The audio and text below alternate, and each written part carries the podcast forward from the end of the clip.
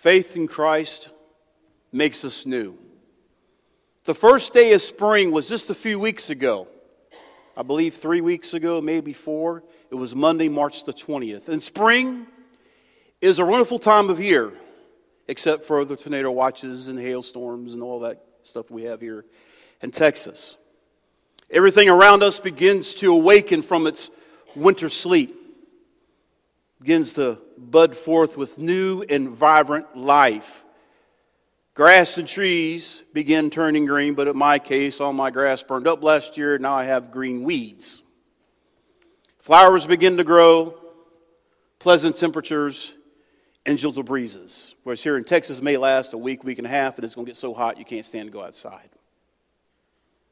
But springtime in Texas means the bluebonnets are in bloom. Have you seen anybody pull to the side of the road to take pictures of the bluebonnets? Have you done that? Pulled over and placed the kids down the bluebonnets, and I'm seeing people give each other a look as I mention this. May, according to the stats, May is typically our first rainy season of the year, but with rain comes severe weather. Praise God that we have been spared a lot of the bad weather that's happened in Mississippi and Arkansas and other places. We need to remember those in our prayers. I think it's appropriate that we celebrate Easter during the season when life springs forth anew, because new life is exactly what Easter is all about. 2 Corinthians chapter 5 verse 17. Therefore, if anyone is in Christ, he or she is a new creature, a new creation. The old things have passed away. Behold, new things have come. Have you ever been on your computer and you've messed something up and you need to reset? Alt, Control, Delete resets it, right? You have this reset. Would you like to have that in your life this morning? That you can have a reset. That's what it means to be in Christ. Everything has passed away, become everything has become new. The Tim that I was before I came to Christ is gone. I become new in Christ. Now, it doesn't mean I don't sin, I still sin, but now I'm embracing the things of Christ. I run to Christ. He will change your life. Easter morning revealed an empty tomb because Jesus had risen from the grave. Our text this morning tells us the story of two women who made the first discovery and therefore had a choice to make. Do they trust the good news that Jesus has risen from the grave, or do they ignore the evidence that's right in front of them? Now, let me just jump to a little, I'm going to get ahead of myself. The tomb is empty. Everybody knew where he was laid to rest. There's no mistaking what tomb it was. Joseph of Arimathea went and got the body of Christ, put spices, wrapped him in linen and put him in his tomb. And then Caiaphas, the high priest, went to Pontius Pilate and said, He was talking about that he would rise in three days. Put your seal on it, put guards around it so the disciples will not steal the body and then turn around and tell everybody that he is risen. Well, the guards left, which, by the way, if you're a Roman soldier back in those days, if you left your post, you were killed. And I will tell you, after serving in the Navy, if I left my post during a time of war, I could be lined up and shot. So they just didn't leave because they just wanted to. And they knew the penalty for leaving their post. The seal was broken, that stone was rolled away, a stone that probably weighed as much as a Volkswagen or more. Talking about the Volkswagen Beetle. And the body was gone. Now, it was in the best interest of the religious leaders, the Sanhedrin, and the Romans to find the body and parade the body up. No, he is dead. Here is his body. Be quiet. But nowhere through the course of time did anyone find the body. We know there's about 500 or more witnesses that saw Jesus after his resurrection. So here's my question to you. No one argues that the tomb wasn't empty. Everybody agrees, yes, the tomb is empty. The question becomes, how did it get empty? How do you answer that question? When you choose faith, that say, Yes, I believe Jesus rose from the dead, you are found in Christ and your life will be made new. Let's look at our text, going back to verse 1. after the Sabbath, as it began to dawn towards the first day of the week. All four Gospels, Matthew, Mark, Luke, and John, agree it was very early on a Sunday morning, the first day of the week. That's why, as Baptists or as Protestants, we meet for worship on Sunday, not Saturday, which is the Sabbath, because we believe Jesus rose from the dead on Sunday morning. So every Sunday should be a celebration of Easter in some form or fashion that we remember that our Savior is risen. Now, the women headed for the, for the tomb began to dawn. Now, the NIV is a little too specific, says at dawn. It was early in the week. Literally, if you, if you translate it down as it falls in the original Greek language, as the first day of the week was dawning. And we find in Matthew 27, verse 61, these two women are mentioned until Mary Magdalene and the other Mary was the two ladies. And we find in Mark 16, 1, his account explains the purpose why they went. They wanted to anoint the body of Jesus with spices. Perhaps they were hoping to talk to the guard to help them get in. Instead, they became the first witnesses to the resurrection. I want you to know that stone was huge, very heavy. It took seven men to roll this thing back out to get them in and then roll it back. And they got there and they were saying, How are we going to get this, this stone rolled away? But they got there. Guess what? It was already rolled away. Now, ladies, in the ancient world, a woman's testimony was not accepted as legal binding. They would not take a lady's word for it.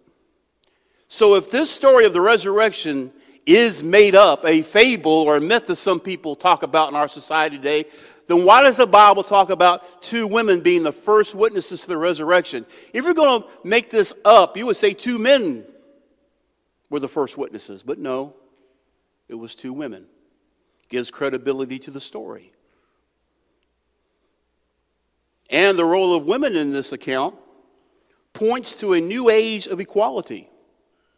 I turn you to Galatians 3, verse 28. There is neither Jew nor Greek, there is neither slave nor free man, there is neither male nor female, for all you are one in Christ Jesus. So, what he's talking about, everything outside in society that splits us up, divides us, goes away at the foot of the cross. We're all equal at the foot of the cross. Everybody has equal value, equal worth. Jesus died for every last man, woman, and child on this planet. Whoever's lived, who's living now, and who will live in the future. That's how great his love is. And when we could not think about the things of God, we could care less about the things of God, the Bible tells us even when we were still sinners, Christ died for us. And even now, he's reaching out to all of humanity. In verse 2, it says, A severe or violent or great earthquake had occurred. Now, this could conceivably be the same earthquake that took place in Matthew 27 51 and 52. It tells us that when Christ died, he said, It is finished. There was an earthquake. The veil was ripped in two in the temple that separated the Holy of Holies from the holy place. Even tells us that rocks were split open. Some were rose from the grave even then. But some say it was an aftershock of that quake. However, the text tells us why this quake happened. Look back in verse 2. For an angel of the Lord descended from heaven and came and rolled away the stone and sat upon it.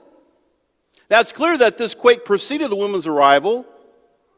In Mark chapter 16, verse 3 and 4, we read that the angel's already there, just like he's already there when the ladies get here in Matthew's account. And the fact that he's sitting is an indication of the completion or the triumph that Jesus has done. In other words, Jesus' work is complete. And when it says that he is now seated at the right hand of God, that means the work that Jesus was sent to do is completely finished, and he has now sat down at the most prestigious place he could, at the right hand of, the, of God, which is the most prestigious, honorable, and a position of power. That's where he's at. And here we see the angel sitting on the stone. And the quake does attest to the cosmic significance of these events. Easter changes everything. So many religious leaders now, in our day and in the past, have always come around and said, I'll show you the way for happiness. I'll show you the way to do this. I'll show you the way to do that. Only Jesus declared that He was the way, that He is the way, the truth, and the life. And He's the only one who's no longer in the grave. Look what it says about this angel. His appearance was like lightning, and his clothing was white as snow. This matches similar angelic appearances that we find at the birth of Jesus. As his words telling the woman, Do not be afraid. Remember what the angel told the shepherds watching their flock by night when Jesus was born? What's the first words they told the shepherds? Do not be afraid. In fact, you'll find it throughout Scripture when the angel shows up, the first words out of their mouth is, Do not be afraid.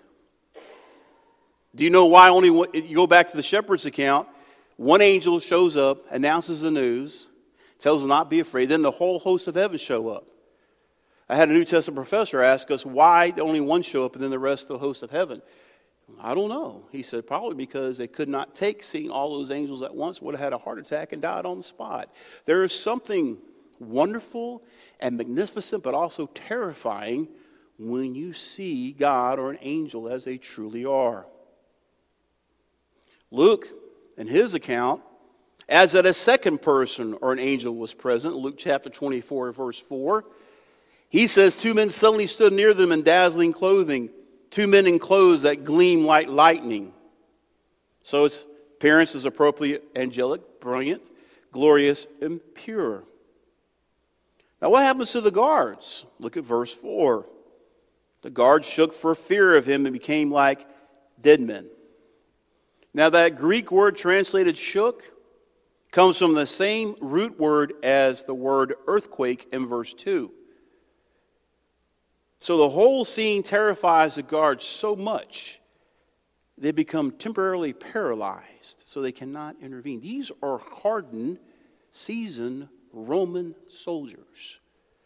Something terrified them so much they could not even move and then would take off running and abandoning their post. Look what the angel talks, tells to the ladies here in verse 5. I know that you are looking for Jesus who has been crucified. I imagine they were terrified, but somewhat delighted at the same time because their question in Mark 16, verse 3, they were saying to one another, Who will roll away the stone for us for the interest of the tomb? has been answered. The tomb is open. They don't have to worry about rolling away the stone anymore. And the angel reveals his understanding of their mission, why they had come. They're looking for a corpse, but no body remains. Jesus is not just spiritually alive because the tomb is empty. And look what he says in verse 6 He is not here. He is risen just as he said. No text of Scripture ever speaks of Jesus raising himself. Acts 2, verse 24. God raised him, Jesus, up again, putting an end to the agony of death, since it was impossible for him to be held in its power. It's always God raising, because what happened is Jesus came in human flesh, lived a perfect life, and then willingly, voluntarily laid down his life as a substitutionary sacrifice on your behalf. Because sin has to be paid for. It has to be paid for in blood. Without, without the shedding of blood, there's no remission of sin, it says in the book of Hebrews. So he laid his life down. He was crucified. He died. And because God the Father was pleased with the sacrifice, he raised them again. And because of that substitutionary sacrifice, you place your faith in him, then his righteousness is now imputed on you. See, at the time of conversion, the blood of Christ covers you.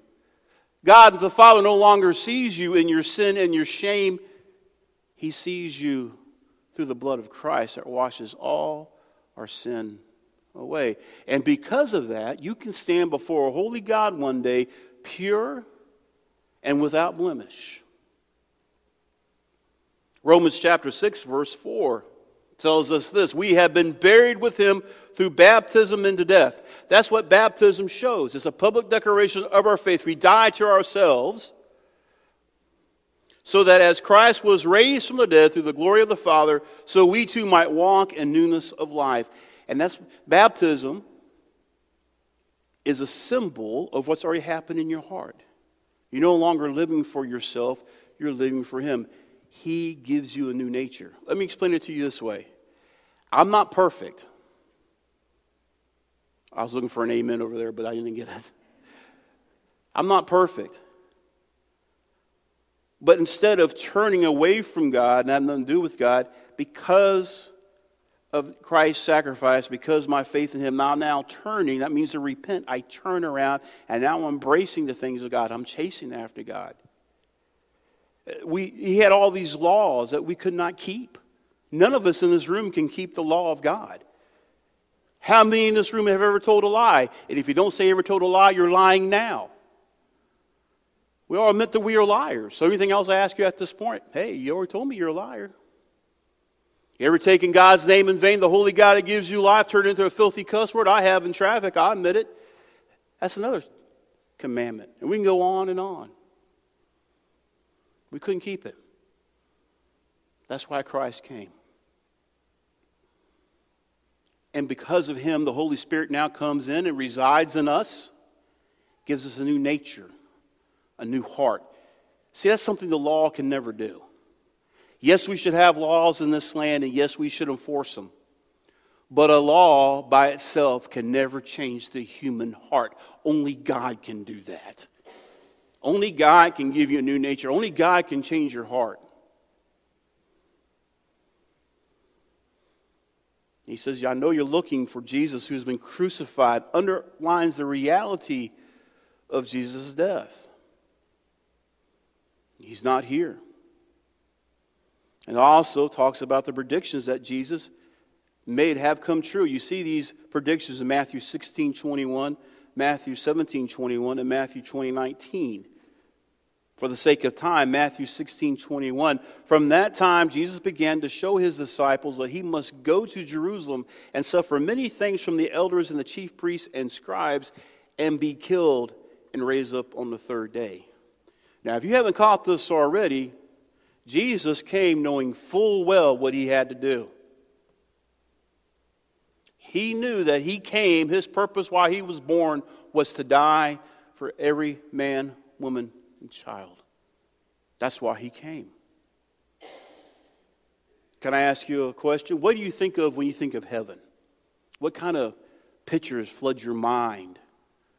Golden streets. We even have a hymn called I Have a Mansion Over the Hilltop. Another hymn, I just have a cabin in the corner of glory land. That's an old one. Jesus left the glory of heaven, took on human flesh. He was even born in a palace as a king should. He was born in a manger among livestock in a feeding trough where he, they laid him in the shadow of all these huge palaces that Herod had built. And in the shadow of those palaces came the Savior of the world. Humble and gentle with lots of humility verse 6, the angel says, Come and see the place where he was lying. Well, that verifies the correct location and the tomb. They're at the right place. He says in verse 7 Go quickly and tell his disciples that he is risen from the dead, and behold, he is going ahead of you into Galilee. Now, that's a fulfillment of what we read in Matthew chapter 26, verse 32. He tells them, But after I've been raised, I will go ahead of you to Galilee. What I'm trying to drive home that none of this should shock the disciples. He told them up front what was going to happen. Likewise, in our study of Revelation for the last year, and we'll hopefully finish up middle part of this year, we are reading about prophecy and what's going to happen. Why does he tell us these things? So when they happen, Tim's translation, we won't freak out. He told us this was going to happen. He warned us this was going to happen. It's going just as He said. He has the plan all worked out. Don't get worked up about it. remain faithful to Him and put your trust in Him, and everything will be fine. It will not be easy, but He has you safely in His arms. And does not preclude the other earlier resurrections appearances that we read about in Luke chapter 24 or John chapter 20. It does prepare his way for his appearance up north. Because after Passover came the Feast of Unleavened Bread. And a lot of people from Galilee had made the passage down to Jerusalem. We look at the map today, go, well, that's not too far. Well, they didn't have automobiles back then. They walked everywhere they went, or they rode a camel or a donkey. So as they're going back home after having Passover and the Feast of Unleavened Bread, as they make their way back home, Jesus is going to appear to some of them up in Galilee. In verse 8, they say they left the tomb quickly with fear and great joy, and behold, Jesus met them and greeted them. Now, the Greek word translated greeted, greeted means to rejoice or be to be glad. The Holman Christian Standard translates it good morning. NIV, greetings, or New King James, rejoice. The one I'm reading out of the New American Standard simply says, He greeted them. Best way I can explain it, it'd be similar to how you say hello to somebody. Can you imagine that? you just saw Him crucified. He died a most horrific death.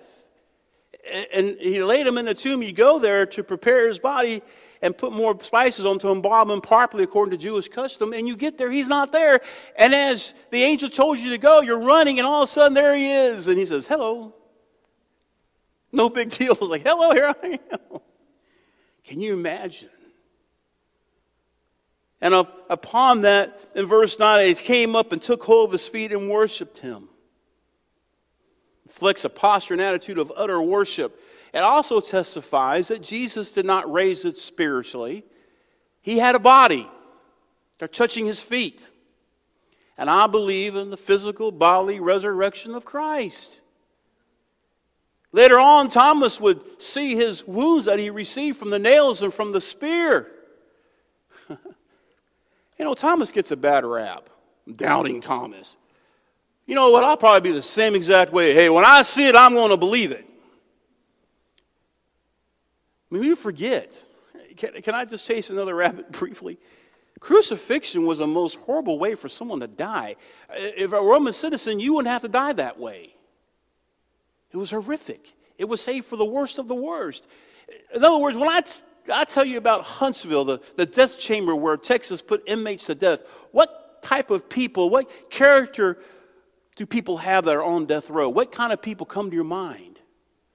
It's public execution. You think of criminals, people who probably murder somebody in a horrific way, that they received the death penalty and they're awaiting execution. That's what Jesus, he was executed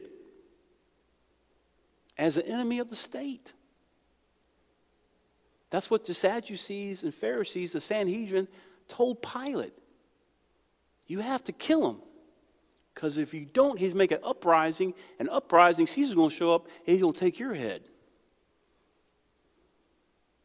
I've heard a preacher say one time, escapes me, who said it, that Pilate's forever in hell going to be washing his hands, trying to get the blood off. Because you remember, he did that. I'm washing my hands. I'm free of this man's blood. He is innocent the blood is on you. And would say, respond, the blood be on us, our children, and our grandchildren. Jesus repeats some of the words that we find in verses 5 and 7. He tells them, Do not be afraid. Look at how the word changes. Go and take word, not to my disciples or not to my servants. What does he call them? My brethren. To leave for Galilee even though they deserted him. In his most crucial time, he is demonstrating that he still loves them and accepts them. Even Peter, who told him just hours before he got arrested in the Garden of Gethsemane, he told Jesus, I will follow you even unto the death. You remember what Jesus' response was? I'll tell you before the crow cries three times, you'll, you'll deny me three times. And That happens, and they make eye contact, and Peter goes out and weeps bitterly. He still loves and accepts those who abandon him. Now, Jesus is neither denying his uniqueness nor deifying the disciples. He is portraying the church as we know it as a brotherhood, sisterhood, as a family. Romans 8:29 for those he foreknew he also predestined to become conformed to the image of his son so that he would be the firstborn among many brethren. There's more to come. There's going to be another resurrection of those who love him when he comes back. Now, as I stated earlier in the introduction, it's appropriate that we celebrate Easter during the spring season. You know what happens at springtime from a science point of view? You have the earth, and as it tilts, it gives the seasons. On the first day of spring, imagine standing on the equator the sun would pass directly over you. In our springtime, it comes north. We tilt towards to bring us warmer temperatures, springtime, summer. And then in our fall, it tilts back the other way. So now the southern hemisphere gets their spring, and we get our fall and winter. So we have the springtime, that going on. And I, I did a little research about Easter eggs. Now, the first time they were painted and decorated they're first recorded in the 13th century.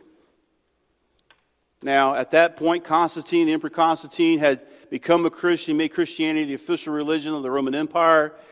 And the church at that point said, look, during Holy Week, from Palm Sunday to Easter, we don't want you eating any eggs during Holy Week.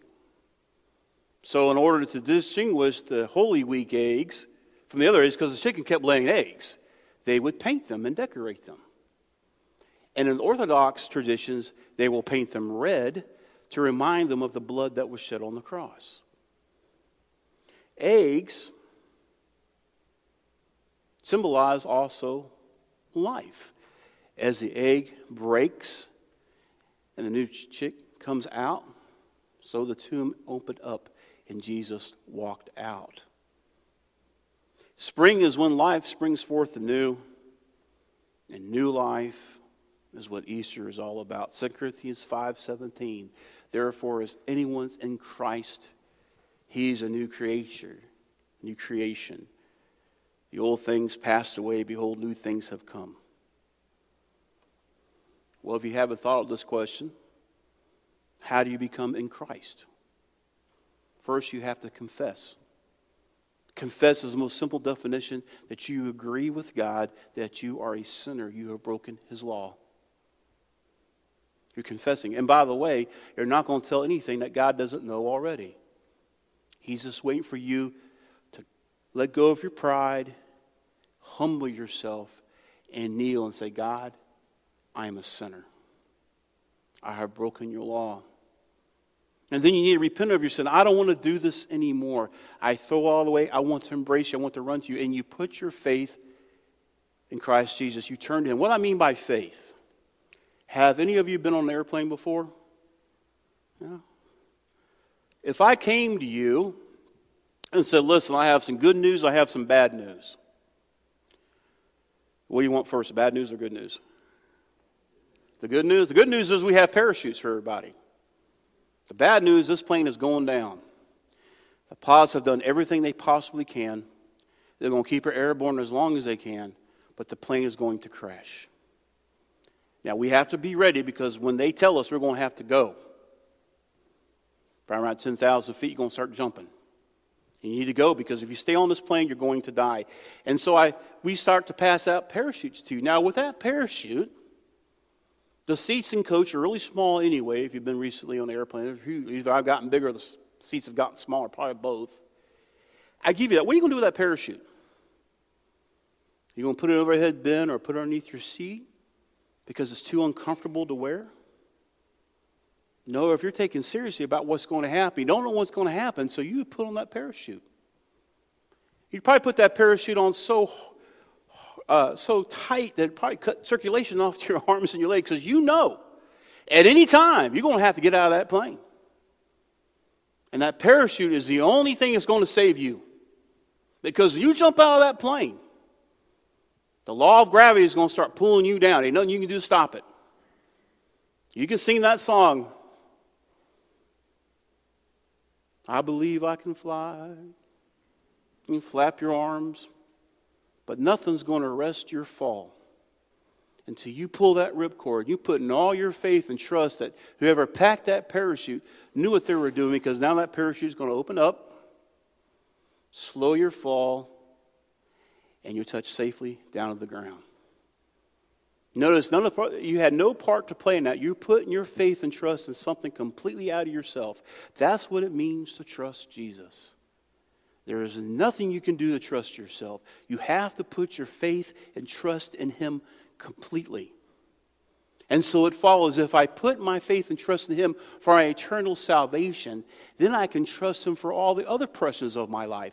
Where should I live? What should I do? Who should I marry? What should I buy? How I spend my time? Because if I can trust Him with the most important decision of my life, where I will spend eternity, then surely I can trust Him with all the other things in my life. See how that follows?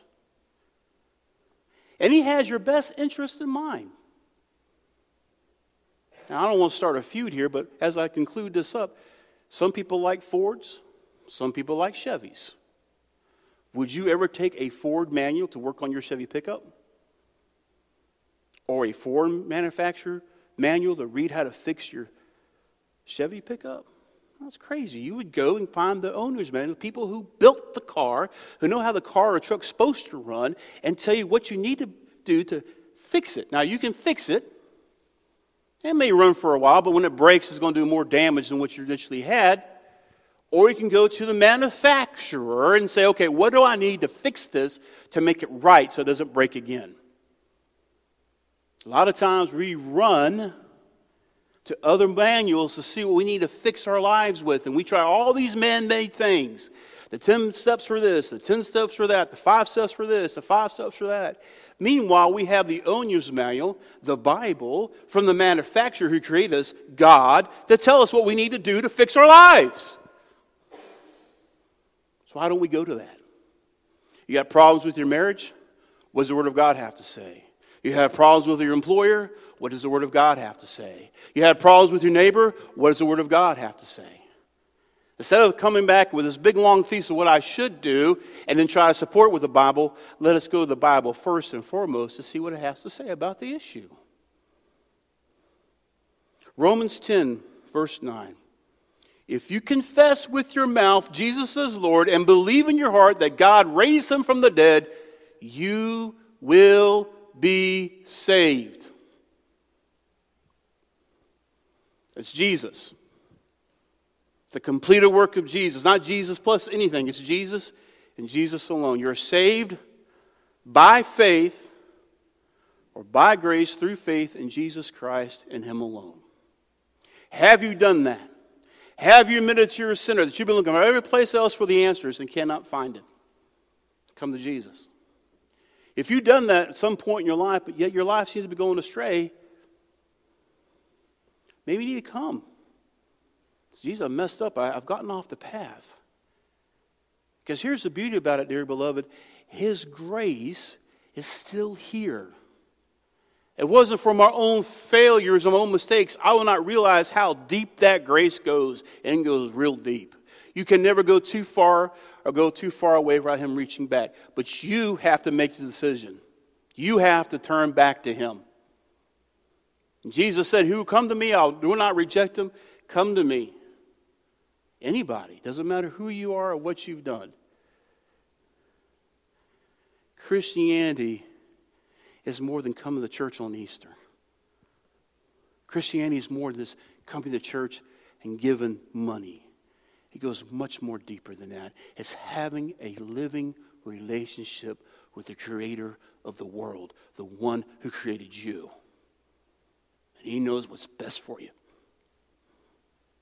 If you want your life and you want more abundant life, go to the one who created you and he'll tell you what to do. It is simple as that.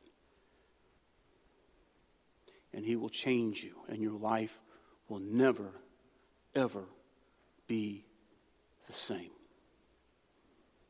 I've seen it in my own life, and I see it in those that I've come across in ministry and in my own family. Are you tired of doing the same thing over and over again? You just can't seem to get past it. You know, that's a definition of insanity, do the same thing over and over again, expecting a different result. So here's our problem. I'm going to end with this. Our problem is our pride. We think we need to do it all ourselves. We can't. Guys, I'm speaking to you now. For the longest time, I thought was a, a sign of weakness as a man that I had to depend on somebody or somebody else. I learned that true freedom came from letting go and giving control of my life over to Christ. I cannot do it alone. I need Him every single day. So I encourage you. I know He's speaking to you. Please respond in the way He's leading you. No one in this room is going to laugh at you, make fun of you, or belittle you in any way. What we will do is come alongside of you and pray with you, cry with you, and walk beside you in this life as together we follow our risen Savior and Lord, Jesus Christ. Heavenly Father, we thank you for the day and we thank you for your word. Jesus, we thank you for what you have done.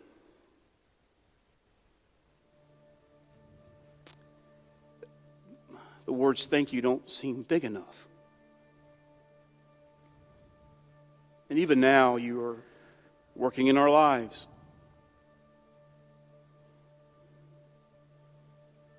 Father, I, I pray as you continue to speak to us that we'll be sensitive to that and that we'll respond.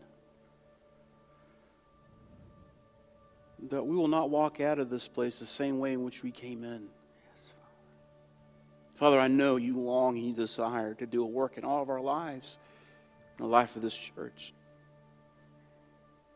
We have to let go of our pride. And we have to humble ourselves to accept that. We thank you for your great love and your mercy and your grace. As your word says, your long suffering. You're so patient. So patient.